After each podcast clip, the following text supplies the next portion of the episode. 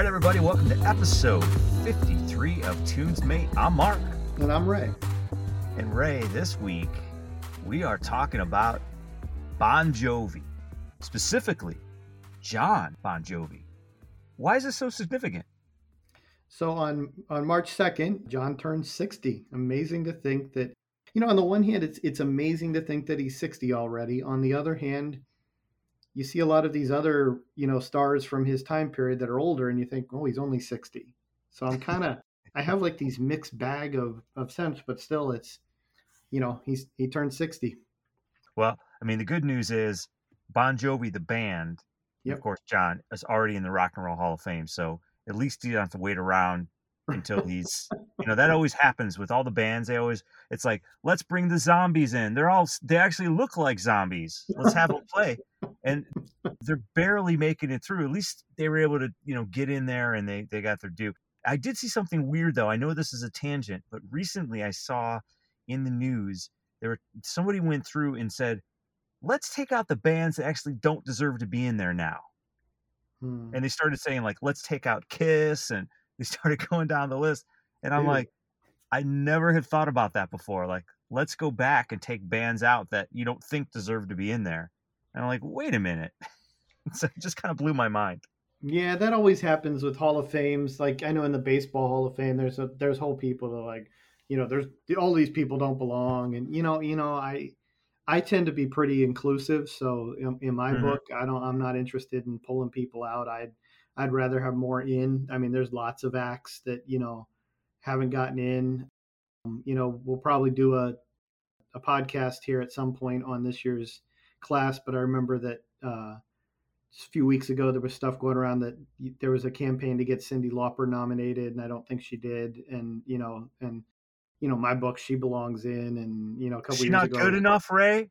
Well, she, she's not unusual enough, right? So, uh, or you know, Eurythmics was another one a couple years ago. You know, every every now and then they get talked. I mean, there's there's tons of them, and in my book, I tend to be more like let them in. You know, so right.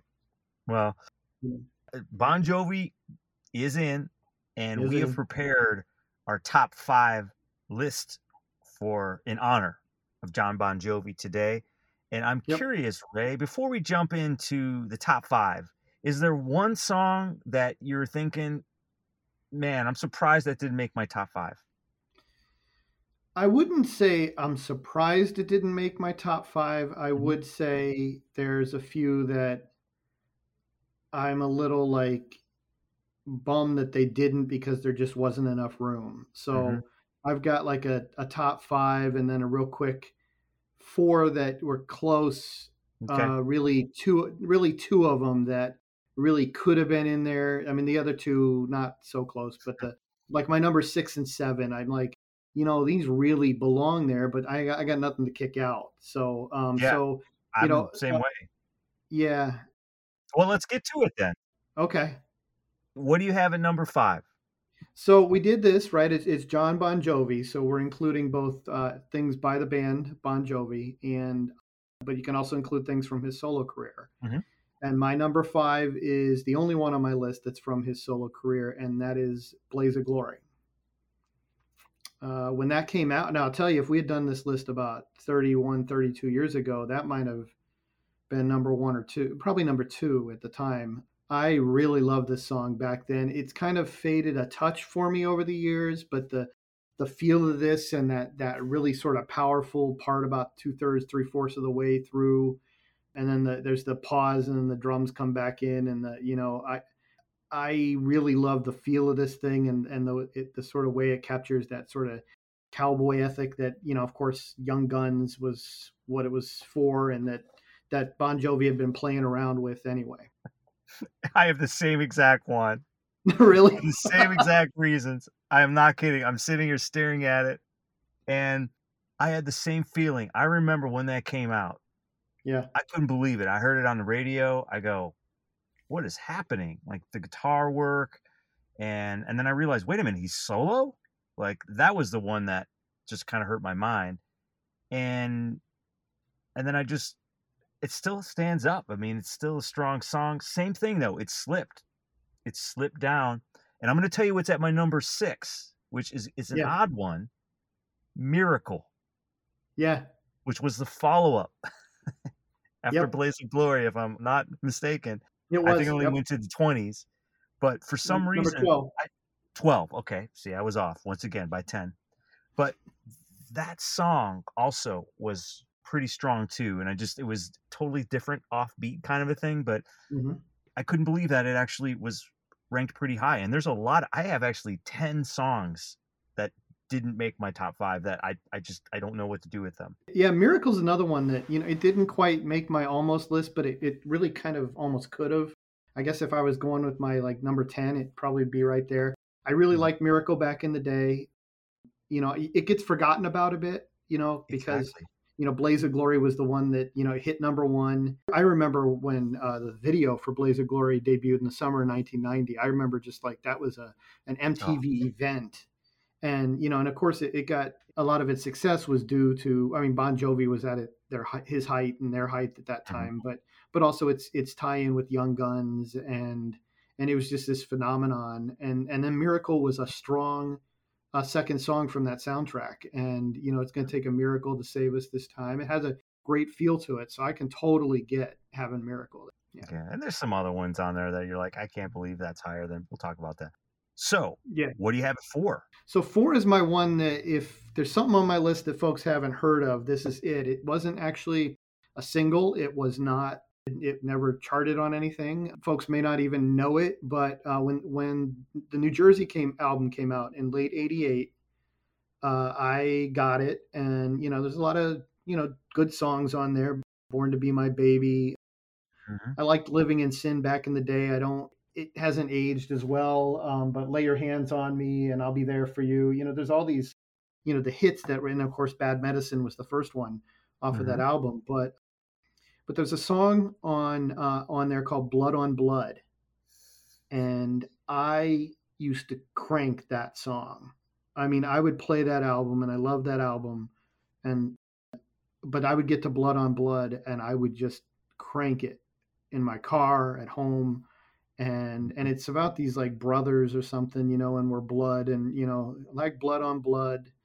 And it i i still to this day i i quote it at times i sing it at times and it sticks with me wow all i can say on that one is i love the new jersey album front to back mm-hmm. i think i listened to it nonstop when that came out and for some reason none of those songs are my top five even though I love the album. Like mm-hmm. if you would ask me best Bon Jovi album, I would say New Jersey number one, mm-hmm. which is odd. You know, I think that that's a great point, and I think it it speaks to because I I don't know if I'd make New Jersey number one. I might still go with Slippery when wet, but but I think your point is is right on the mark that New Jersey as an album is really good. And yeah, like you, I used to listen to it like I mean, it was on cassette tape, so it was you know one side exactly. and then complete to the other side. And but you're right, it's more of a of an album. It's a it's more of a success as an album. And while it's got a lot of great songs, none of them are. It, again, for me, the one that's that sticks out is the one that you know one that didn't get on mm-hmm. get released. But the you know the hits off of that are all like solid songs that you like, but you but aren't like the quintessential Anthems. ones that you, you gotta have, you know? And mm-hmm. and so I mm-hmm. think your point's like right on the mark. No no pun intended there. I appreciate that. So what's your number four? My number four, now once again, you have to remember that now we're moving into what could possibly be played if as a DJ, if I'm out there and mm-hmm. I'm playing songs. So you give love a bad name. You put that song on, somebody somewhere is putting their drink down and running out to the dance floor because they want to sing along to it. There's just something with that song, and it just gets people going. And it's it has everything that a Bon Jovi song. You think of Bon Jovi, that's going to probably be one of them. Yeah. Well, you know, it was the first number one hit. You know, fall of '86, uh, and it really has that strong. I mean, you know, energetic feel to it. And I remember back in the day, just, you know, cranking that thing. For me, that one hasn't held up as much, so it's not it's not on my top five list. I just kind of you know kind of faded over time for me. But but you're right that in terms of that like you know danceability that that that ability to to sort of get people up and going. I mean, I, again, you're you're on the money with that because it's it, it's got that feel to it, and in some ways, it's sort of like it's quintessential Bon Jovi, as you said, and it's quintessential '80s in a way too. Right, it has that feel. Where'd you have it three? So number three, uh, number number three and two were real close for me, and they're they're from similar time periods. So by mentioning three, I'm probably giving two somewhat away. But three was actually uh, Bon Jovi's last top ten hit, "Always." Mm-hmm. I uh, I used to. This is another one. I mean, I remember when this was out back in 1994. I I mean, I would just sing this. This is one that's you know so sing and, and like a lot of their songs actually when i think about a number of things on this list. There's so every single thing in my top five is something that i used to just sing along to and i think that's part of the appeal of bon mm-hmm. jovi is that they're they're sing along songs. They're songs that you can you know even like you said you give love a bad name it's when you you give love a bad name you, right, you just gotta and always was one i would just uh, that that drum beat at the very beginning and then that, i was about to say that that drum beat to me is so unique. Right, right. That yeah, exactly. And then and then everything would hit in, and I mean, I just I just remember like making a fist in the waving, you know, smacking my fist in the air, and then and then getting into singing it, and it just had such power. And so I still it still resonates with me. Yeah, and what's interesting about that is I believe that was just the song that was on their greatest hits. Yeah, they put out that greatest hits album, and this was the uh, I think it was remember I was one of maybe I think two new ones, but it was the it was the big hit that that was generated off of their greatest hits album. Yeah. Mm-hmm. Yeah, I remember when that came out. I was like, oh my gosh. Yeah, yeah. I, I, well, I used to listen to greatest hits like over and over again. Oh yeah, like, yeah. It's the picture had, of I think John on a bus, like writing down his thoughts or lyrics or something. Yeah. Well, the back of it, yeah, the back of it, it had that kind of the songs written in handwriting style. Mm-hmm right? So that you know it seemed like they were all kind of just like lyrics, and yeah, that was just it was such an album. It was such a good collection of their hits, and and I you know I still have it to this day. I haven't broken it out in a while, but back in the mid '90s, I oh, mean yeah. that was. Uh, solid rotation and always was yeah as you said the new one the new hit that you know they put on there that yep, yep. so what do you have at number three at three now this one you really can't dance to but it is a good warm up song. It's Runaway, one of their original songs. That keyboard riff, once again, I have a weakness for keyboard riffs. And when you hear that, you, you instantly know what it is. And I yep. always like this fact that this song was something that John yep. kind of created on a demo tape and then had to hire in the rest of the band to, to put it together. So it's such a fascinating story that whenever I listen to it, I go, wow, he really put everything on the line for this album. And if it weren't for that song, he probably yep. wouldn't be where he is. I think you're right there. It, you know, yeah, that story of, you know, putting this together, really sort of putting it all. I mean, it became the band's first first entry on the Hot 100 and, and squeaked into the top 40. So it was the first top 40 hit. And he was he was kind of on his lifeline there where he had been trying and they hadn't been successful and you know the record company was he was in danger of like you know losing you know losing out not getting a contract to do anymore and and as you said and it it worked and that then led to future you know their future songwriting and and producing and so i think you're right that if that song hadn't hit we probably not talk. We're not doing this podcast right now. No. Bon Jovi maybe never never puts "Slippery When Wet" out and never you know uh, never moves on from there and becomes the the mega act that they became. And and I posted this as a you know guess what, but I still find it fascinating. I think still to this day, and I, I have to check the credits on the last album they just released, but I still believe that there's a song on this first album. It's called "She Don't Know Me." And it's the only yep. song that was not written by Bon Jovi. It's by Mark Avsec yep. from the for Donnie Iris and the Cruisers fame, and then also he was in you know Wild Cherry. But that still blows my mind, and I believe that song. I don't. I know you've got the Bible today, but I believe it did not hit top forty. She don't know me. I think it just maybe 42 or something like that. You are right in the right ballpark. Yes. So yeah, I remember that. You know, when you talked to to Mark, that you know that was, you know, we we talked about that, right? That that was the only one they didn't write, and it was. It it uh, went up. It ended up at 48. So you were right there in the right. Oh, okay. You know, you, you had it pretty much right, right? That you know the number doesn't matter when you're in the 40s. It's basically you kind of you, you just missed, right? And and of those early songs, um, you know, they they hit they hit with Runaway, and then they had three in a row that didn't hit the top 40 and it was you know again it was sort of this you know going into slippery when wet you know uh, well you've had some middling success because even their one top 40 hit runaway only hit 39 and uh-huh. going into slippery when wet it was you know well you know still make or break and i mean i had in and out of love down with the fahrenheit album. 7800 fahrenheit yeah. 7800 fahrenheit they had in and out of love and i don't believe that hit top 40 I recall. No, that's that's that's one of those three I'm talking about. Runaway yeah. hit, barely hit top 40, 39. Um, she don't she don't know me hit 48. Uh, only lonely hit 54, and then in and out of love only hit 69. Um, it really was not. I mean, yeah, we know that song. Yeah, and that was one of my favorites. So you're right. Yeah, I mean, so Runaway is it's got a little interesting significance. Um, what's it your number two? So I, I kind of again telegraphed this a bit by saying this one was close in time with Always uh, my number two song is uh, their their second to last top ten hit from back in '93, "Bed of Roses." Uh, it's it, you know in some ways the, their lyrics a little corny. That whole line about you know wake up and French kiss the morning, and you know it, you know, but at the same time it.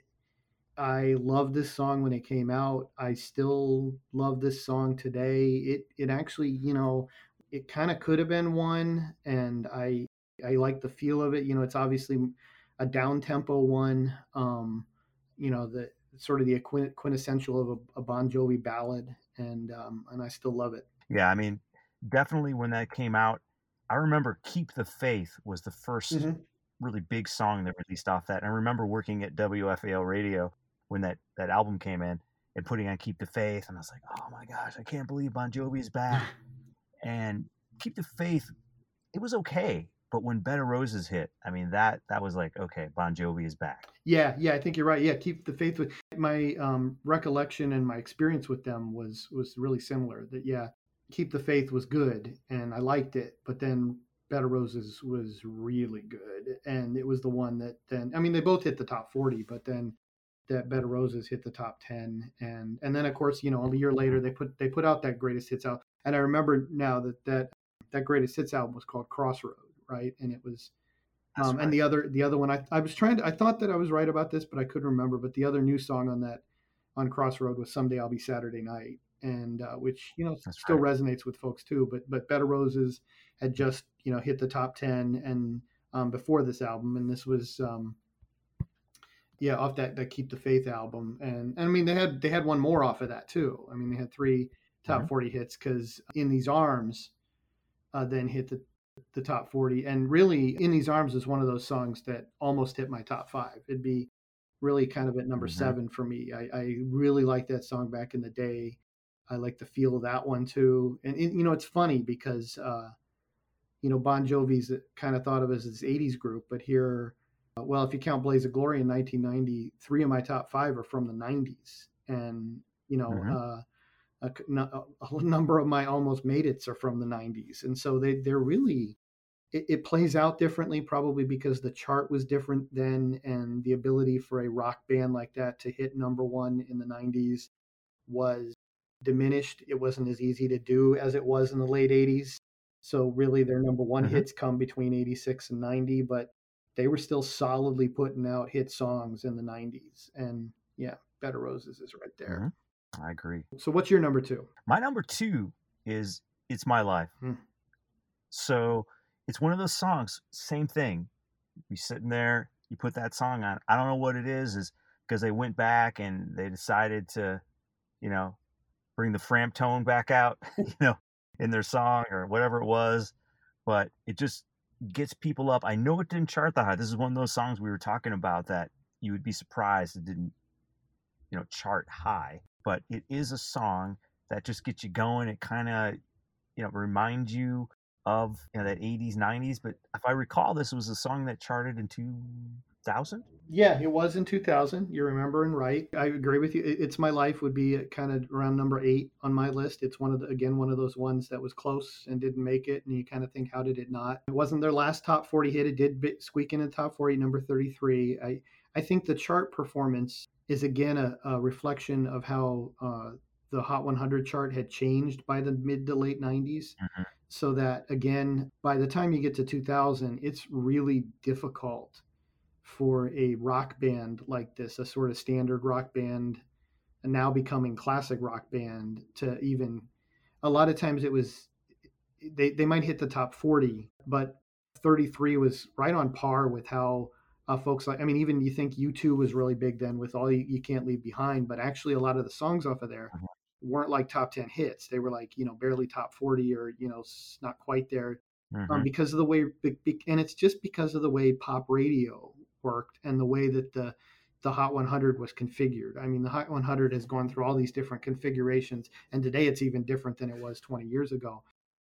So, you know, you can't really go off of like, oh, it went to number three, 33. Well, yeah, well, that's okay. Like, that's not necessarily indicative of how good of a song or how impactful it was. And it was just at the time. It's that once again, the Billboard chart is giving you a slice of that time period. Yeah, it's a. I think, like you said, it's a it's a slice of that time period, and that's how I tend to think of the chart anymore. It's just it kind of gives you a sense of mm-hmm. what was popular then, and it's my life. It went to 33, but I mean, it st- still spent 20 weeks on the chart. I mean, it still you know did quite well and uh, hit like double platinum. So, you know, it it was a a solid hit in that regard, and it was a great song. All right. So, what'd you have at number one? So, if anybody's watched, been following along on on Tunes Mate, and I hope you all have, you already know what my number one hit is because I, you know, I I, I wrote it up there when I did the the birthday of the week for John Bon Jovi, mm-hmm. and um, it's "Wanted Dead or Alive." So it's kind of funny because my top five list starts with the cowboy theme, and then ends up back here. I think that I, I remember in the late '80s, and you know, I mean, it's literal in the song. I'm a cowboy, wanted dead or alive. But this was talking about Bon Jovi in the late 80s, and it culminates with John doing the Young Gun soundtrack with Miracle and Blaze of Glory. That's really the mm-hmm. culmination mm-hmm. of this. Before then, they they kind of went in a different direction after that when they got to the Keep the Faith album and stuff. They went in a different direction with uh, the type of imagery in their music at that point. In the late 80s, into into John's work with uh, Young Guns, Bon Jovi was playing with this cowboy image, and a lot of times that cowboy image is associated with country music, and they were doing it with this semi hard rock, right? But this this metal mm-hmm. pop, this hairband pop style, and so uh, they were using the soft metal slash hairband pop image and trajectory and, and, musical style as a contemporary version of the cowboy and right this song embodied that not only the explicitly you know i'm a cowboy on a steel horse i ride right but his guitar right is part of the the image and what does this cowboy do this cowboy travels all around you know right just like cowboys in the west cowboy travels all around you know plays all these stadiums rocks them all you know so uh, and the power of that line at the end. You know, I, have seen a million faces and I rocked them all. I mean, I just, I dug that from the, probably the moment I heard it. And so to this day, the, the sort of mythology that they're playing around with there, but just the feel that they're playing around with there, I, I it, it's still my favorite. Yeah. And I, one thing about the song that you picked, I always was amazed when I first heard it that Richie Sambora can really sing. Yeah because it was it was it was kind of a duet in a way. Yeah.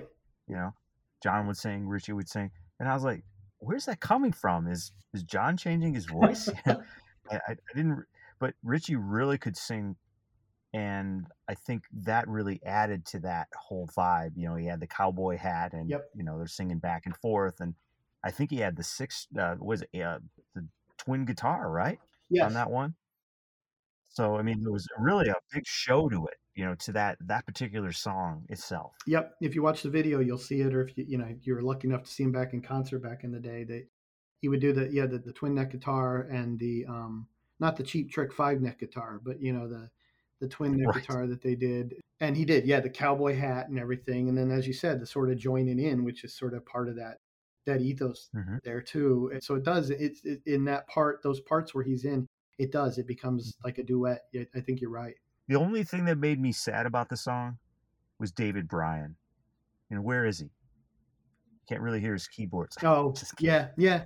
You know, you're right. Um, you know, because part of and that's a good point because part of Bon Jovi's sound is that it's not just guitar rock, but it's got that keyboard part. Runaway has it. You know, so many mm-hmm. of their songs that keyboard is part of what they're doing. And in one of Dead or Alive, you're right, it's kind of not there because it plays with the guitar as the, you know, the steel horse, right? Mm-hmm. You know, so it's exactly. really guitar laden and built off of the I imagery. Shed a, I shed a tear for for Mr. Bryan. That's all right. He still did okay. Exactly. So what's your number one? Well, my number one has David Bryan all over it. It's uh, probably a song you would think. It's "Living on a Prayer." Mm, yep. And it's to me that opening bass riff. Yep. You just hear that. And whenever I play that, generally, you know, it's right after a slow dance and you know the lights are dim and you just kind of hear that that thundering bass riff and I start flashing some of the strobes, and yep. everybody just comes running out, and then instantly you sing along to it. So I just there's no way I, I couldn't put it at top. Yep. And it's off the same album as Wanted, Dead or Alive. Yep. So definitely uh, one of my favorites. Yeah, I, "Living on a Prayer" was my my just missed. It was number six on my list, and and one of those ones we referred to at the beginning that you're like, how did this not make my top five? And it only did because I had stuff that I liked better. But mm-hmm. you know, I kind of built my top five just on my personal sort of connections to songs. But if you're talking about the significance, and I know you know when we tend to do these, you know, this is how we tend to do it. I tend to, well, what are my my five favorite? You come in you, you tend to be what are the most significant. And so it's kind of cool because we get this sort of interplay right of the the different reasons we choose. And i got to tell you if you're if you're going to make a list of what are the most important or significant bon jovi songs you know like you said runaway has certain importance to it but i don't know how you don't put number one on put living on a prayer at number one. It is i mean it, it was their biggest hit. It spent the most weeks at number one four weeks at number one back in 87 and it is the one that people know to this day. As you said they sing along to to this day. I mean it is it, i think if you did a survey of you know what is the one bon jovi song that you think is most you know important i i think your overwhelming answer would be living on a prayer. And as you mm-hmm. said that that sort of you know that that bass at the beginning and um, the whole I mean, because it's it's a pop culture reference too, right? People make reference to Tommy and Gina, and exactly. you know, and you know, if you don't know the lyrics, you're like, you would be like, what the heck is Tommy and Gina? But it, all you need to know is a little bit about that song, and you know who Tommy and Gina are. And so, pop culture references to Tommy and Gina are directly tied to that song, and it means it shows you just how significant that you don't even need to name the song and people know what you're talking about. Yeah, it's just one of those songs where I just always enjoy listening to it, and it's whenever it's there, I, I tend to listen to. But I w- did want to tell you one that it just kept popping in and out. Mm-hmm. Like it went above Miracle, then it went below. Eh, you know, as my number six, and it's a really odd one, but it was off a soundtrack called Disorderlies, mm-hmm. and it's called Edge of a Broken Heart. Oh yeah, and there's something with the guitar that opens up on that song and then of course mr david bryan jumps in with some really cool keys but it's like that song i don't know what happened with that song i i remember it all over the radio i always thought that would be a really huge song it, it has every element of a bon jovi you know 80s i guess formula and that's it didn't make it but I, I just for some reason i can still listen to it today and go yep I like that song. So that's a that's a great song to pick, and I will tell you a little bit that I do know about the song. I love the song hmm. back in the day too. It's one that I've kind of forgotten about over time a little bit, and sometimes I have a really hard time because I I mix it up with Vixen's "Edge of a Broken Heart," and so even now in my head, the Vixen one is playing hmm. in my head, and I'm trying to get it out so I can put Bon Jovi's back in my head. I love the song back in the day in '87 and yeah, it was off that you know that soundtrack, The Disorderlies. Now, one of the reasons why it quote unquote didn't do better is because it wasn't released as a single. So back in Got the it. day, this isn't the case now, but back then, to be uh, to be eligible to make the Hot 100, you had to actually a song had to actually be released as a single. So you know there are some really well-known songs that people might think, oh, those were big hits, you know, on the Hot 100, but they never ever, ever charted. A good, a great example of this is Madonna's "Into the Groove," right? I mean, if you know 80s music, you know Into the Groove, you know, from Desperately Seeking Susan and never oh, charted because it was never released as a single. Edge of Broken Heart is a number another one like that. It actually did hit the top 40 on the airplay side, on the airplay chart. So it got. It got radio play. So that's how you remember it from getting all this radio play. And it got MTV play. I can still remember the video for it. I mean, I loved it. But yeah, in in in some ways it, it kind of gets forgotten. It you know wasn't it technically a hit because it never got released as a single. Wow. You know, my uh that's a great song. I, am glad you brought that up because I think that um, "Edge of a Broken Heart" was a great song. Uh, like I said back in the day, you know, I had the sort of my last one of my almost made it that kind of is in, interesting is we talked about Jon's solo work for Young Guns, but then later he put out another solo album, and I really like Midnight in Chelsea. Yeah, and so that was another one that you know came close, didn't quite make it. Uh, would have been probably around nine or ten, right down there with Miracle for me. But you know, is that you know another instance of Jon doing some solo work that also was memorable as well. Well, we'll put the full list of our top five, and then I guess our followers on the blog post. And we appreciate everybody once again supporting Tunesmate, following us, subscribing to our podcast and we're going to keep giving you some retrospectives on music and of course everything that you're doing on the site ray always continually fueling us on a daily basis and keeping our engines revved. Yeah it's a it's a it's a you know a daily a daily thing a daily 80s flashback. I still got plenty coming. Mm-hmm. it's been fun doing some of them lately. I, it was kind of fun doing the uh the police squad theme, you know, recently, and uh, that brought back some memories to Frank Drebin. And yeah, yeah, air, you know, started with airplane, but then you know that led to the Naked Gun movies, and and I like kind of throwing mm-hmm. them in and the, the Saturday morning cartoons. You know, we've we've had some folks liking that stuff, and so it's it's been it, it's a lot of fun to to put those together. Yeah, it is, and it's I just constantly look forward to it. It makes my day. So we hope it's making your day. And from all of us here at Tunesmate, I'm Mark. And I'm Ray. We will see you next time.